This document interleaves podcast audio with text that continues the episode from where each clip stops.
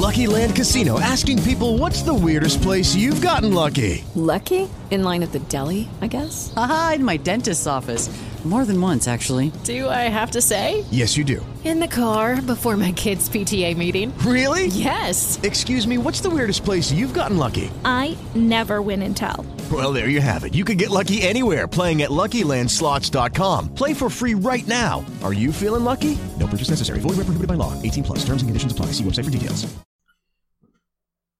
Hello and welcome to episode 128 of the UK True Crime Weekly podcast. I'm Adam. Today we head to the Essex Hertfordshire border near Stansted Airport to look at a story punctuated with extreme violence from beginning to end. But firstly, a huge thank you to all my supporters on Patreon, but especially the new members who have joined this exclusive club this week. That's Lewis Lundy and Dean Bull. Enjoy the 28 full length bonus episodes and other exclusive content. And if you are coming to any of the live shows, please message me via Patreon and I'll make sure you come backstage. Talking of live events, just to make you aware, I am now appearing at the Pilot TV Festival in Manchester at 3:30 p.m. on Saturday the 18th of May for a 75 minute discussion about the ethics of true crime shows. Donal MacIntyre, off the telly, and Rosaline from All Killer No Filler are on the panel, so I think it should be interesting. Tickets can be bought at the Pilot TV Festival site or head to uktruecrime.com for a link. As you will know from listening to this show, I'm always desperately in search of facts and insight, so if you have any views at all on this subject, do please contact me directly. So let's quickly set some context for today's story by looking at the music we were listening to at the time on the 22nd of July 2015. Grunge was back in a big way as Little Mix topped the UK charts with Black Magic. In the US, it was Wiz Khalifa featuring Charlie Puth on the top spots with See You Again. And in Australia, it was a blast from the past with Olivia Newton John and John Farnham with highlights from Two Strong Hearts live, riding high at the top of the album charts. I've not caught up with that album yet, have you? Olivia Newton John was my childhood crush, and John Farnham's hair in the 80s, wow, I think it'll hold a special spot for those who witnessed it. So, on to today's story.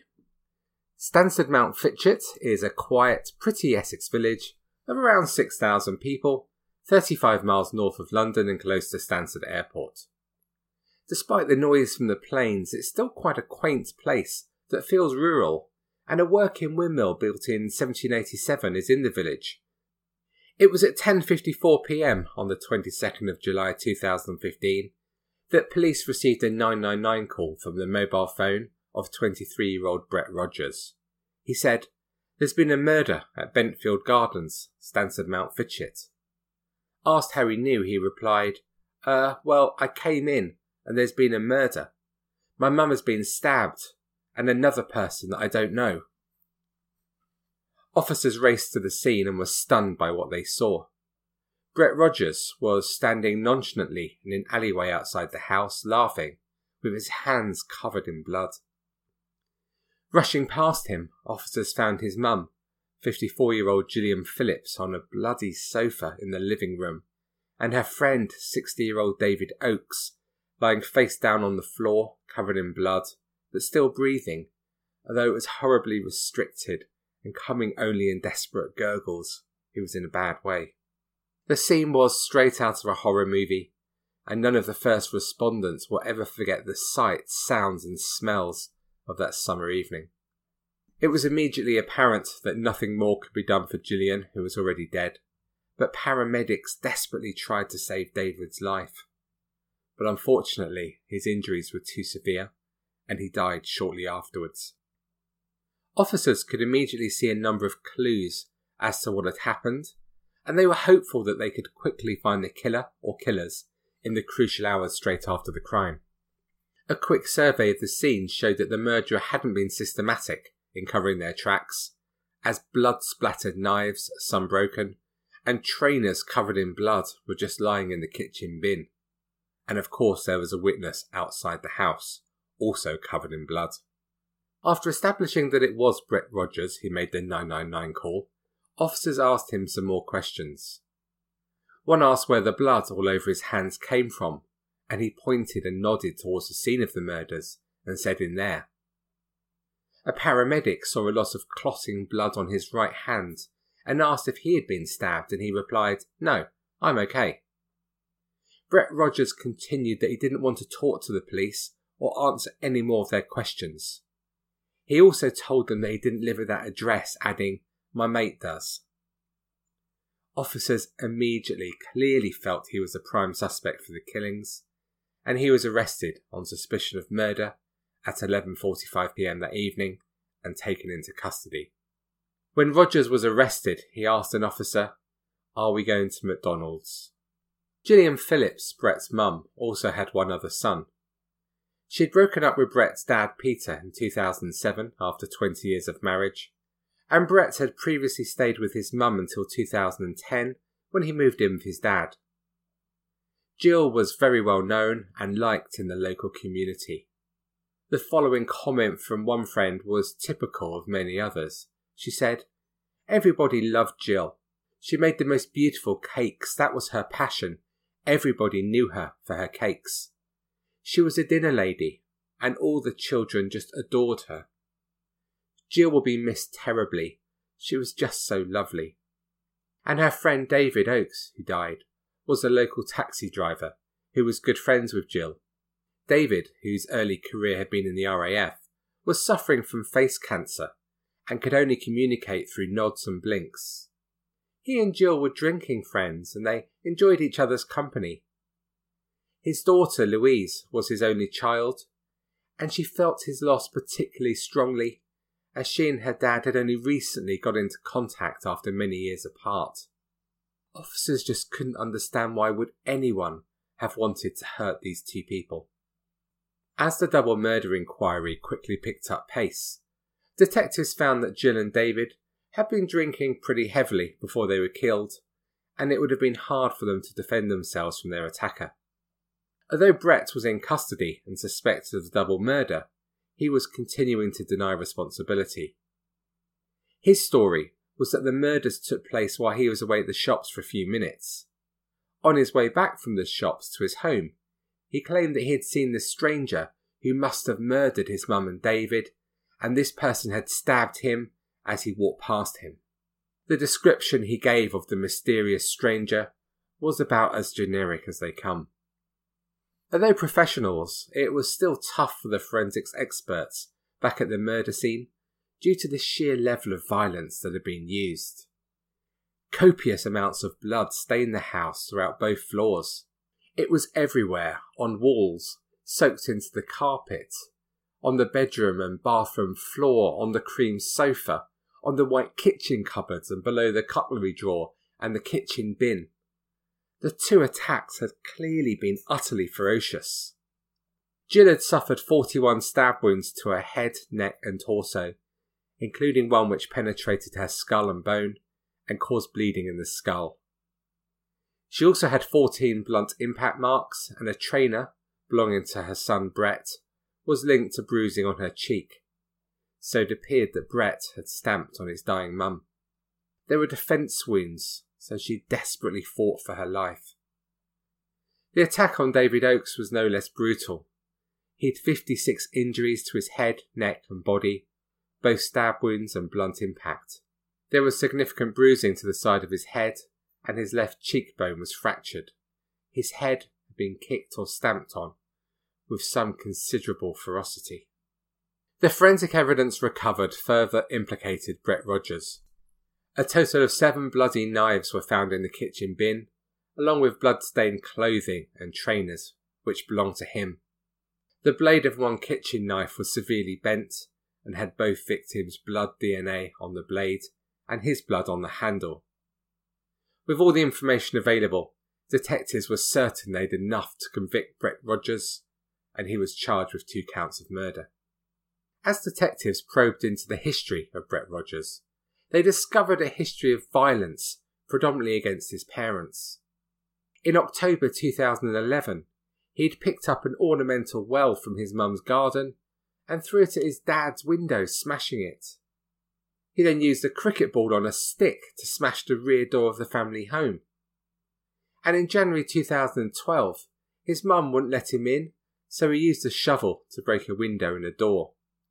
In June 2012, Rogers was convicted of battery on his father.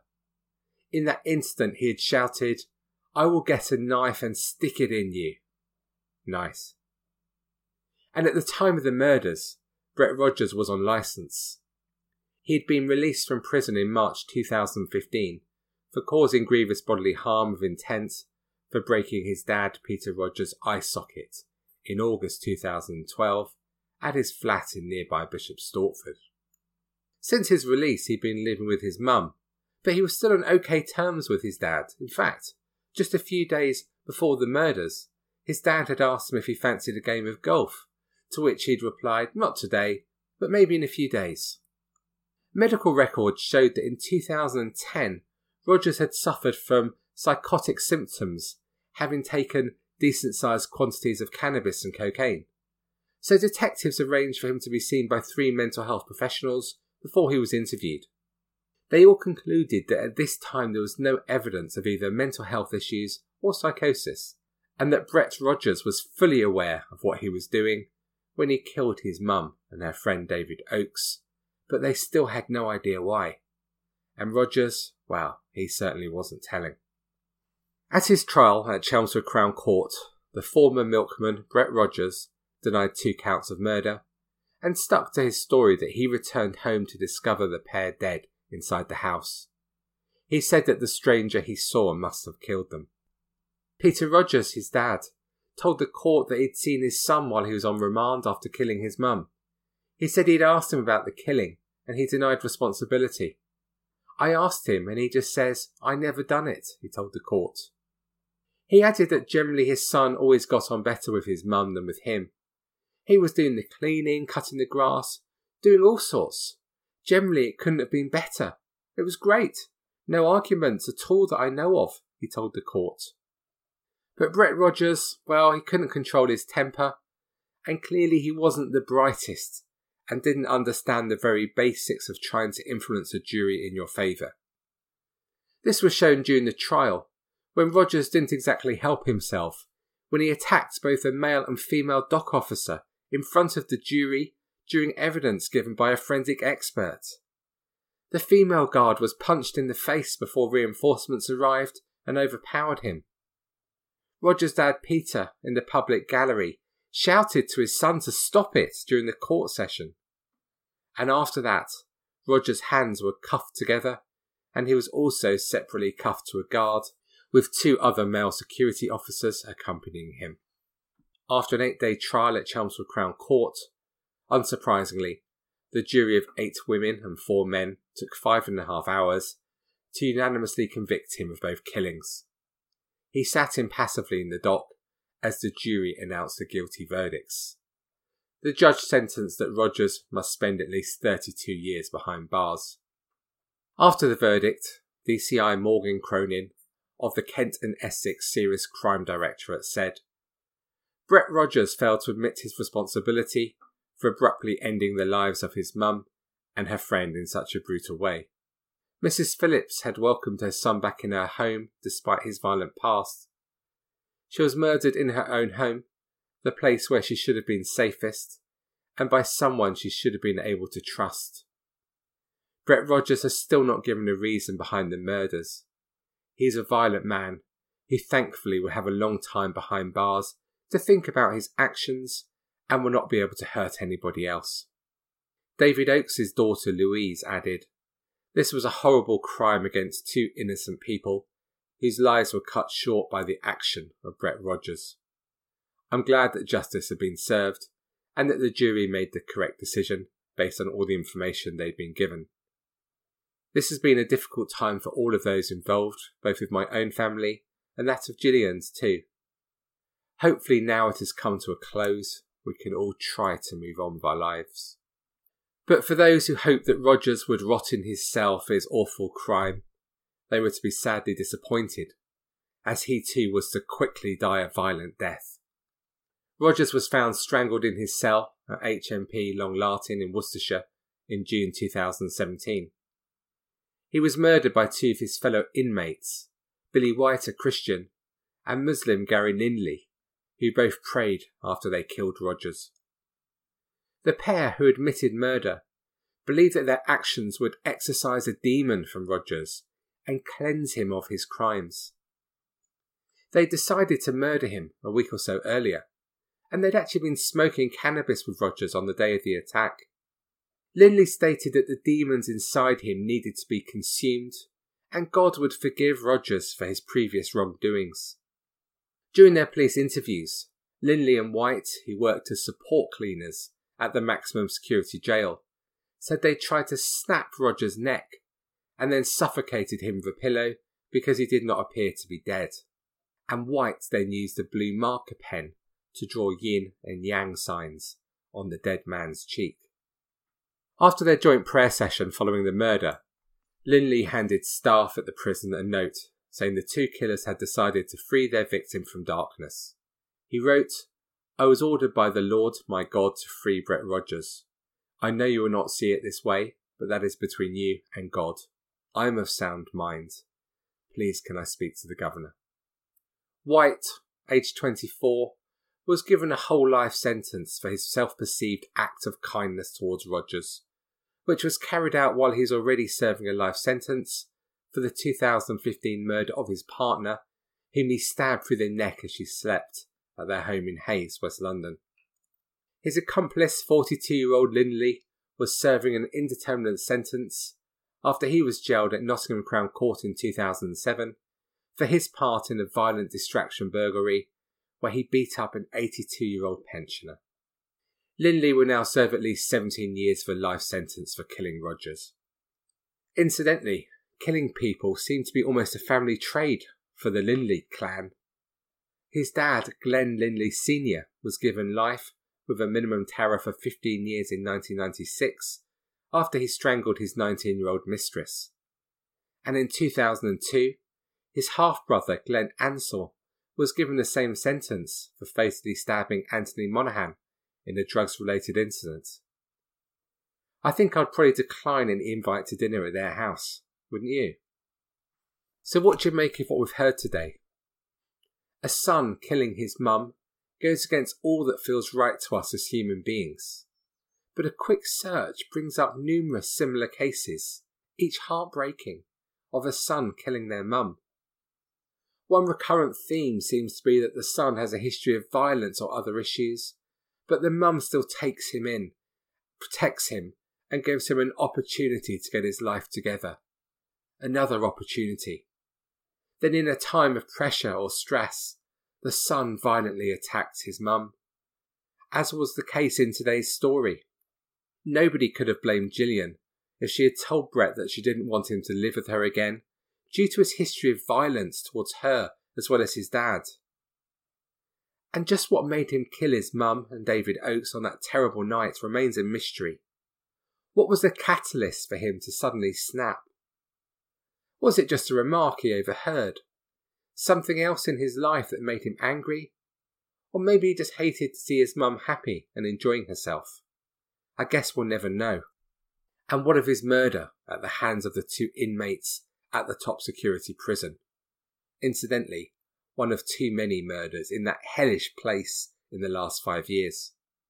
I've tried, but it's just so hard to have any sympathy for Rogers at all, isn't it? And many will feel that his death at least saved us the cost of paying for his continued care for potentially upwards of another 50 years.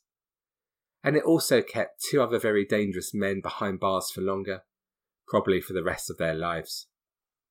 Thank you for listening to this episode of the UK True Crime Weekly podcast. I really do appreciate it with the other 567 true crime podcasts out there vying for your attention. Please head to our Facebook group to continue the conversation about this story or any other aspect of UK true crime. There's been some really good stuff there this week, particularly about writing true crime books that I'd recommend you read. We have some top, top authors as part of the group, willing to share their expertise. And to support the show, please head to patreon.com slash uktruecrime. For the price of a dodgy pint of lager, you can listen to 28 bonus episodes and other exclusive content. And of course, it helps me producing this free weekly show. So that is all from me for today. So until we speak again next week, take it easy and crucially, if at all possible, please do avoid getting murdered. But most of all, stay classy. Cheerio.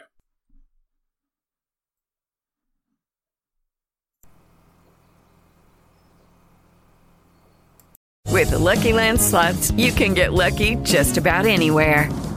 This is your captain speaking. Uh, we've got clear runway and the weather's fine, but we're just going to circle up here a while and uh, get lucky. No, no, nothing like that. It's just these cash prizes add up quick. So I suggest you sit back, keep your tray table upright, and start getting lucky. Play for free at LuckyLandSlots.com. Are you feeling lucky? No purchase necessary. Void where prohibited by law. 18 plus terms and conditions apply. See website for details.